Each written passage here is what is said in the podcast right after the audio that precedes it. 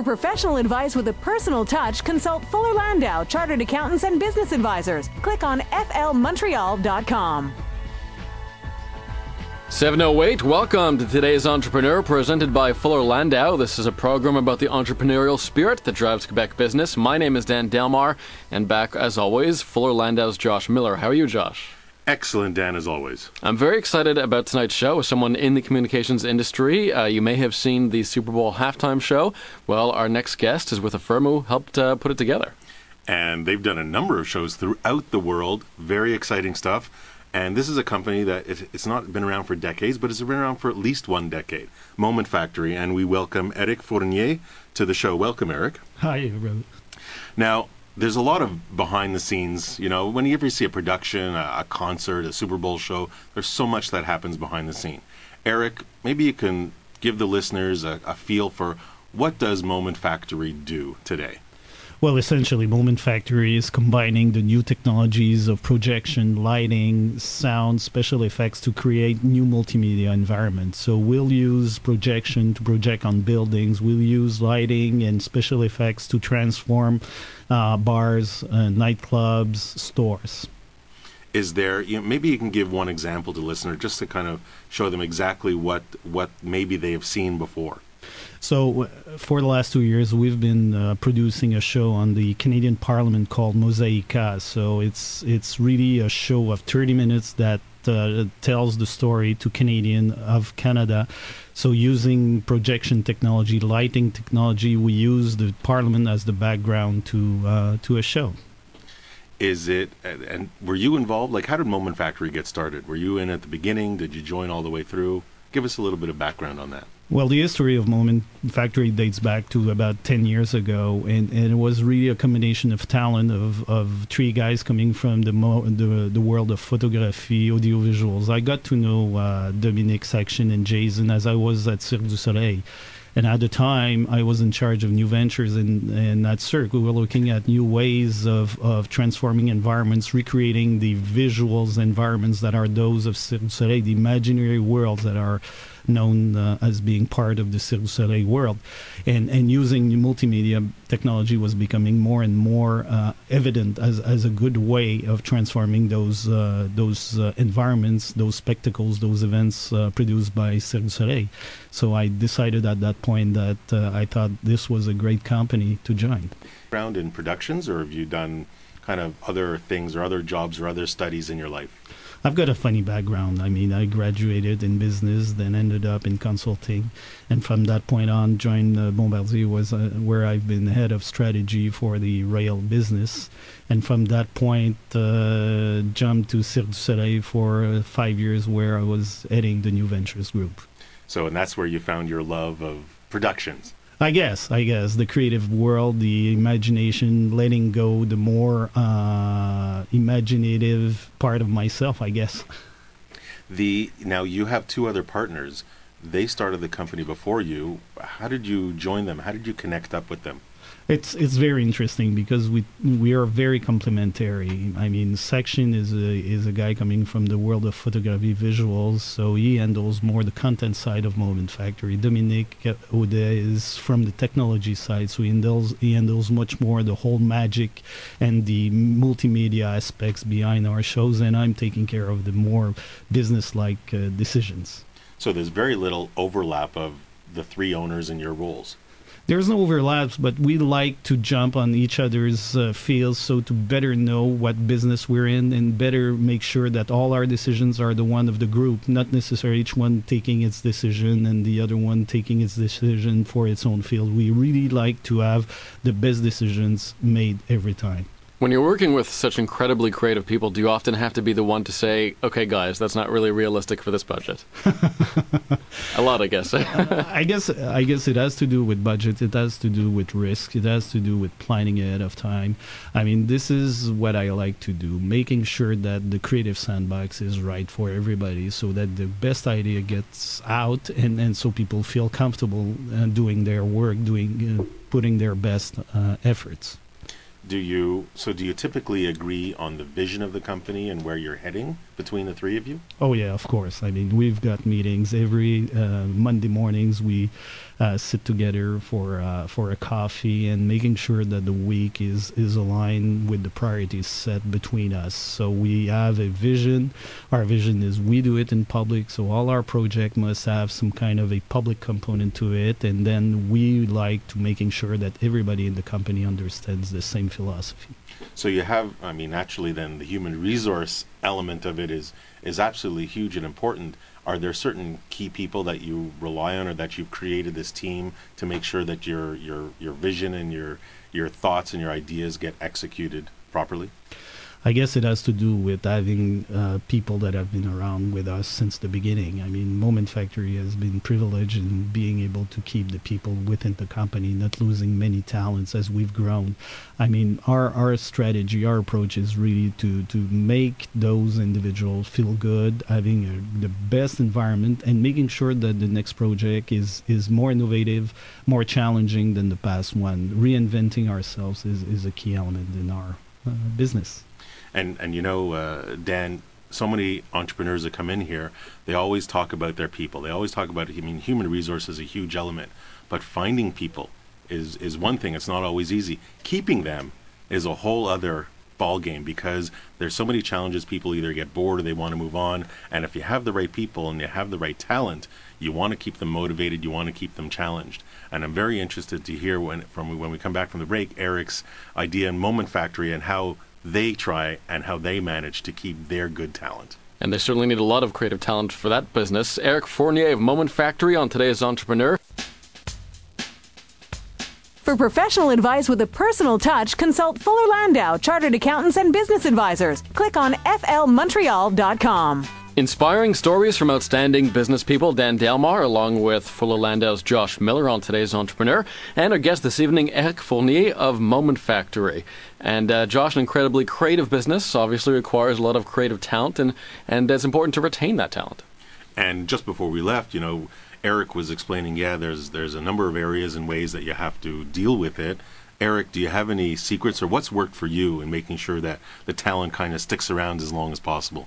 Well, I guess the first thing is to making sure that the working environment is cool, relaxed, and there's no set rules on, on the way to uh, work. So our place is fully open, it's wide, lots of space, lots of creative space, and then people can mingle around, go around, arrive at the time they want.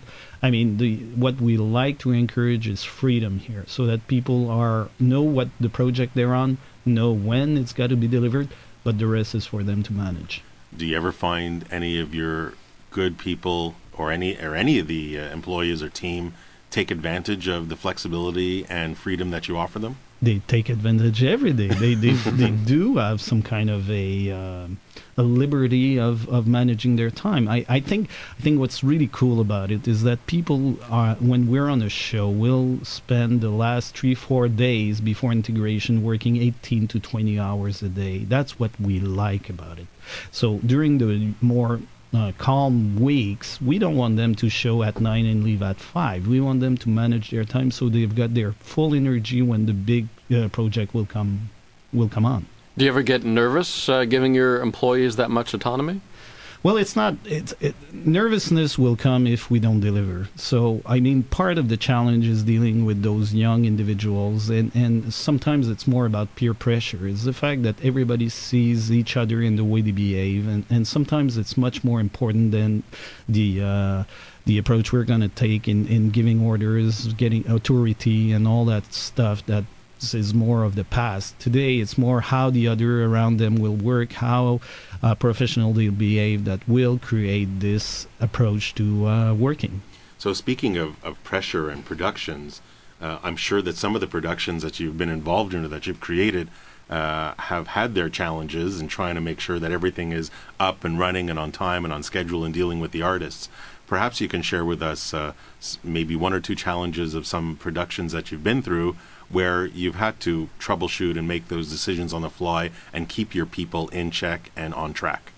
Well, I mean, most of the project that Moment Factory is producing are, are one of a kind. They're they're innovative in, in what they're uh, supposed to be doing. So every new project is different. So every new approach we're going to be taking needs to have some kind of a team effort to it that one individual cannot do. Uh, the whole project. So one of the values we have here at Moment Factory is fill the blanks, making sure that whatever you're doing, you're not leaving anything to the open for the next uh, colleague or your team uh, your team players. So, so I mean, the whole effort here is based on the notion that everybody must making sure that the other will contribute to the project and making sure that the whole thing is is is covered. So, when we did the Fête des Lumières de Lyon, we decided that we would produce a show using a net, using a net as the backdrop to the projection because in in the end we didn't want to project on on traditional building. We wanted to surprise, so we used a full net that we hang uh, on top of the uh, of, of, the uh, of the crowd the the challenge there was that it was the first time it was ever done. It was done in Lyon, not in Montreal. So we needed the team in Montreal to collaborate with the local partners there. We wanted the team in Montreal that was very minimal to go there to understand all the challenges associated with this innovation. So there again, making sure that everybody can work together and making sure that they're not waiting for the other to fill the blanks. Sounds like an interesting project, and in a moment we'll talk about another tough project which you guys had recently at Moment Factory. The big one, of course, Super Bowl, and, and the incredible challenges involved with that. Today's entrepreneur. For professional advice with a personal touch, consult Fuller Landau, chartered at FLMontreal.com. 725, welcome back to today's entrepreneur. Our guest, Eric Fournier of Moment Factory. And Eric, one of the bigger projects you had recently, of course, was the Super Bowl halftime show, which featured Madonna. Tell us about a bit about the effort and the creativity that that uh, that went into that show from uh, from right here in Montreal. Well, I guess everybody's uh, aware of the magnitude of doing the halftime show can be adding to that the fact that it's Madonna that's been saying no to uh, do the Super Bowl halftime show for many years. First time she's there. And so when we got the call from Cirque du Soleil, you wanted us to come with them to work on this project. We we just could say yes, right? So then the whole project started. It was in mid-November, and we had to deliver for the Super Bowl, which was on February 5th. So the whole idea here was to work in good faith with all partners at the table from the get-go with Madonna, our team, the NFL, the NBC, Jamie King, and the uh, the team of Cirque du Soleil. So you didn't have any written contracts as you were going through? Well, we had shake hands. I mean, the uh, we're in a very creative world, so we need to uh, create this more. Uh, I would say level of confidence between the creators, and then the business will come after. That's that's the first lesson we've learned in doing our business. Is that something that is typical in your industry or, or with your customers? Well, it's again. I mean, the what gets a contract started, what gets a project started, is the great creativity behind it. So, what we like to do with our clients, our our uh, people, is to get some kind of a a level of confidence whereby we will work hand in hand. So, so that's yes, maybe standard. Now let's talk marketing a little bit. I mean, you you did the Super Bowl. There must have you know it was a fantastic show. Um, does that do your marketing for you? Do you have other st- strategies to kind of get the word out there? Make sure that Moment Factory that's the that's the name that people call on. Well, essentially, what we've decided to do four or five years ago was really to to do our marketing to some through some something we call pull marketing. Instead of doing a push marketing with salesmen going around the world, we wanted to uh, to bank on the viral aspect of what we do. So all our marketing efforts are, are, are put in making sure that there is our videos on the on the web. People can see what we do, and that point from that point on then they can call us and, and get to know us through those videos that are circulating throughout the web. And as each production goes or as each success ha- you have i presume that the, the phone call or people see it that they know they can contact moment factory well, that's that's the objective is to making sure that people will that will call us they they want something just like what they've seen on the web. So to a certain extent, it's it's pruning between the the, the funny ideas to more serious needs. So do you you vet the customers as they come through as they as they want to try and solicit your services.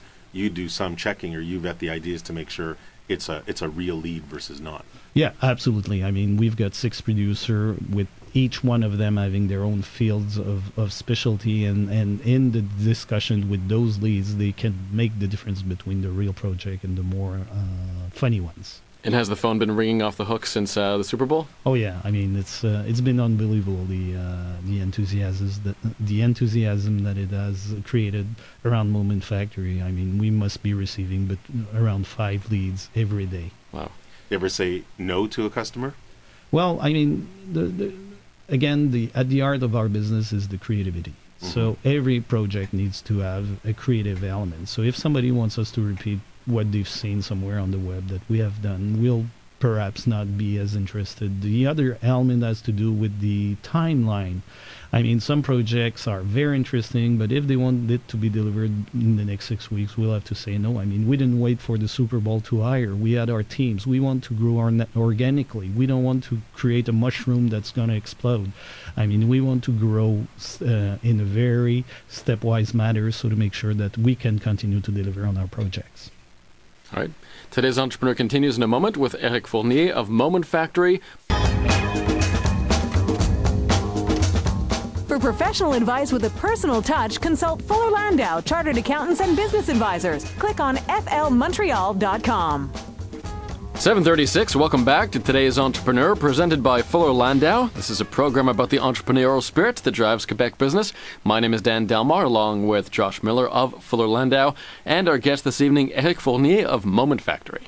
Now, Eric, the, the one thing that's been on my mind uh, for the last half hour or so is there's these huge productions, which I'm sure are rather costly.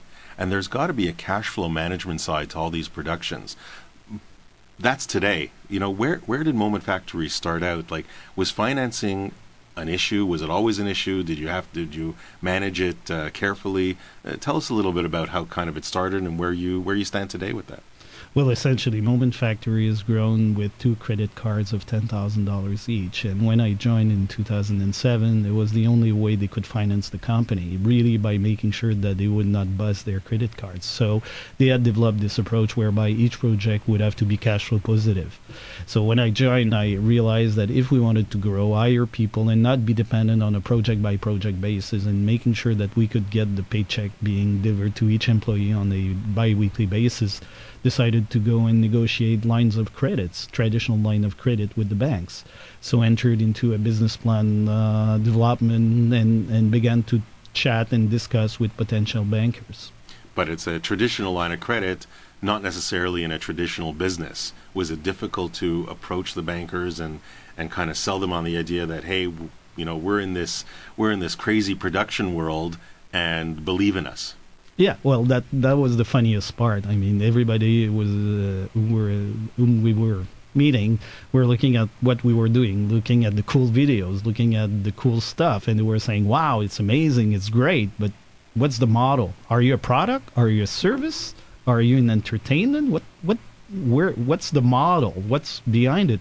And in essence we're a little bit of everything. And and that's really in in making sure with them that we could develop a dialogue that we found the right uh, match with a uh, a bank. Now you mentioned you mentioned business plan before. Was that something that uh, that moment factory always operated with when you came in? And of course you were looking at bigger productions that was that was the, the stepping stool or the, the starting point to say let's go out and be a real company in the eyes of a banker? Well there was that but there was also this need to uh, making sure that we were sharing the same vision there's nothing like putting on a piece of paper what we agree we want to do with this business, not only after this project, but later in a year, two years, three years down the road. So this business plan uh, crafting was really about that, sharing a vision, sharing something that we felt good about it. It was not to please the bankers. It was really for us to making sure we knew where we wanted to go and being able to put it on paper.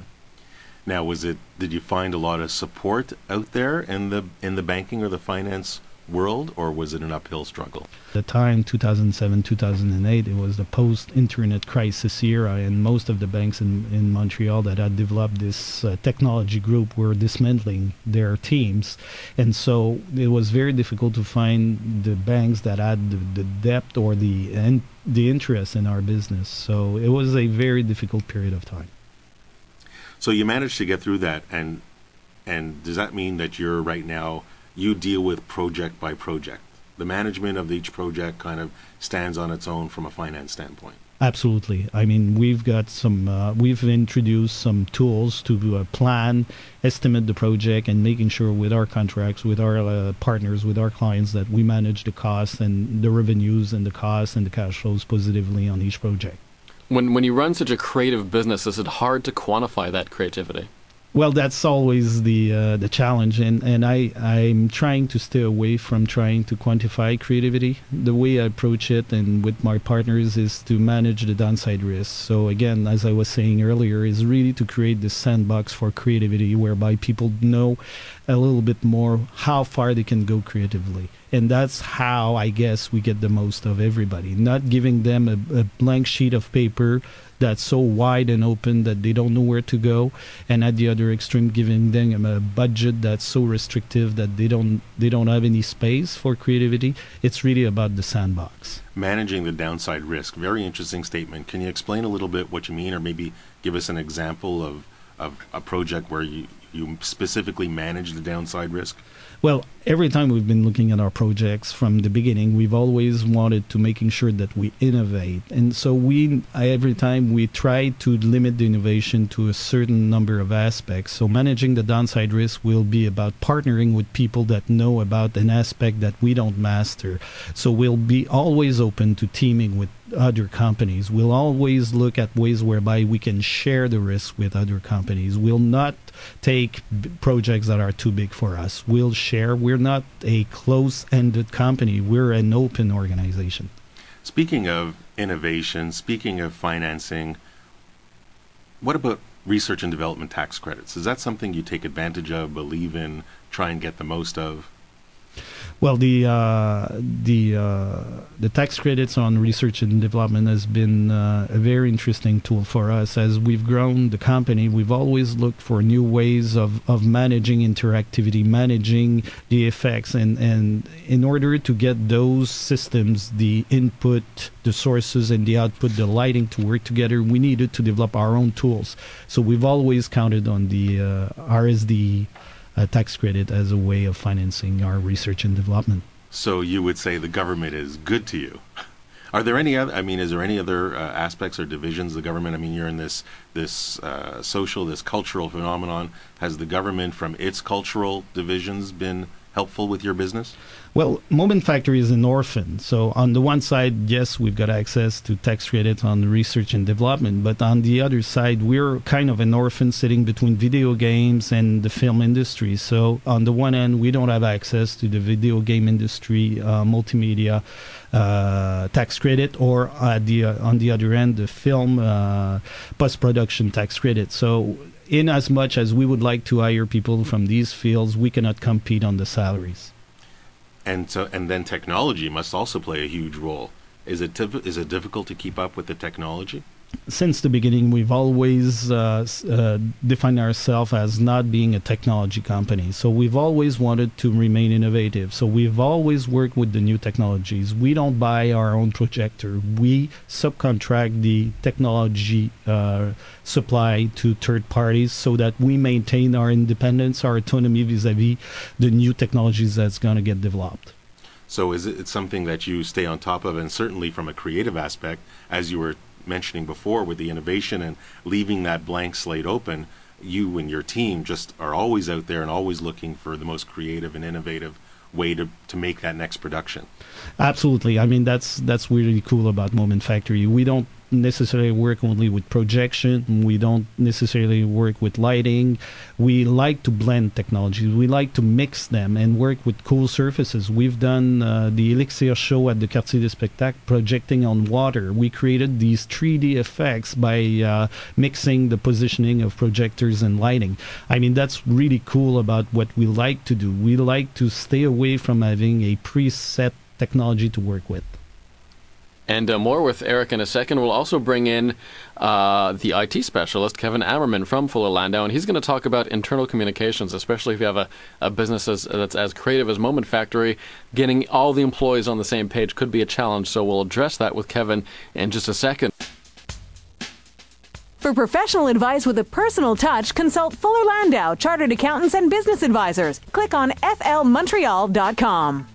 Welcome back to today's Entrepreneur, inspiring stories from outstanding business people. Dan Delmar, along with Fuller Landau's Josh Miller. Our guests this evening, Eric Fournier of Moment Factory, and we also bring into the conversation Kevin Ammerman, IT specialist at Fuller Landau. And Josh, we are talking about um, data, and uh, especially when you're in such a creative business like Moment Factory, you need to be able to, to keep track of stuff fairly efficiently. Kevin, what is uh, what is the, the most, I guess, the best way to keep track of of mounting files of images, of data, of of client records. Uh, what's the best way for businesses to keep all that info? There's so many different tools to to achieve those ends, and it really depends on the nature of your business and, and what you're trying to accomplish. Um, so we've got uh, companies such as Moment Factory that are, are, are stockpiling images and video and and uh, various more audiovisual kinds of materials. Uh, as an accounting office, we're more concerned about tax returns and personal information and security of personal information. And you've got to treat those things in different ways. But what it comes down to is you've got to structure it and you've got to have a way to to sort through this stuff and be able to find the information that you need quickly. Otherwise, you can't take on more information and, and actually use it in any helpful fashion and to keep everybody on the same page like everybody in the in the same company should have ready ready access to information uh, should all be part you know we were talking about project management before communication. It's one thing to do by email but you know are there are there are there areas or challenges to keep people on the same page? That's one of the first things that we see people small businesses trying to implement is they, they've, they've started to accumulate this data and their employees have their own ways of, of navigating this data but it's it's important to make sure that all the employees are on the same page and they're using the same tools uh, to to the greatest effect. So a lot of times what we see companies trying to do is is uh, document their own internal processes. So um, find, put together a repository of how-tos and manuals and, and different procedures within the company, so that they have something to fall back on when they're when they're trying to find something or they're trying to find a place where the information fits in the future. And um, are most new businesses now going to the cloud? And also, can you just clarify what the cloud is for those of us that don't know? Um, a lot of businesses are relying on the cloud. They're just they're, they're storing their information outside their own offices in servers that are managed uh, by third parties such as Google or Microsoft or, or other organizations like this. But it really depends on the nature of the information. So if it really is internal documentation, then maybe it's not appropriate to be to be in the cloud. Maybe it should be inside, and that's fine. Um, there are p- plenty of inexpensive ways to store that information in, in wikis or SharePoint databases or, or, or any number of different tools like this, as long as it's structured and, and people have constant access to it when they need it. You know, the, I've heard of this one concept. Heard of? We live with it in trying to keep people with the same information on the same page, and it's called the intranet, not the internet, the intranet. Maybe you can elaborate a little bit on how that could help companies and, and the, the team within that company stay on the same page.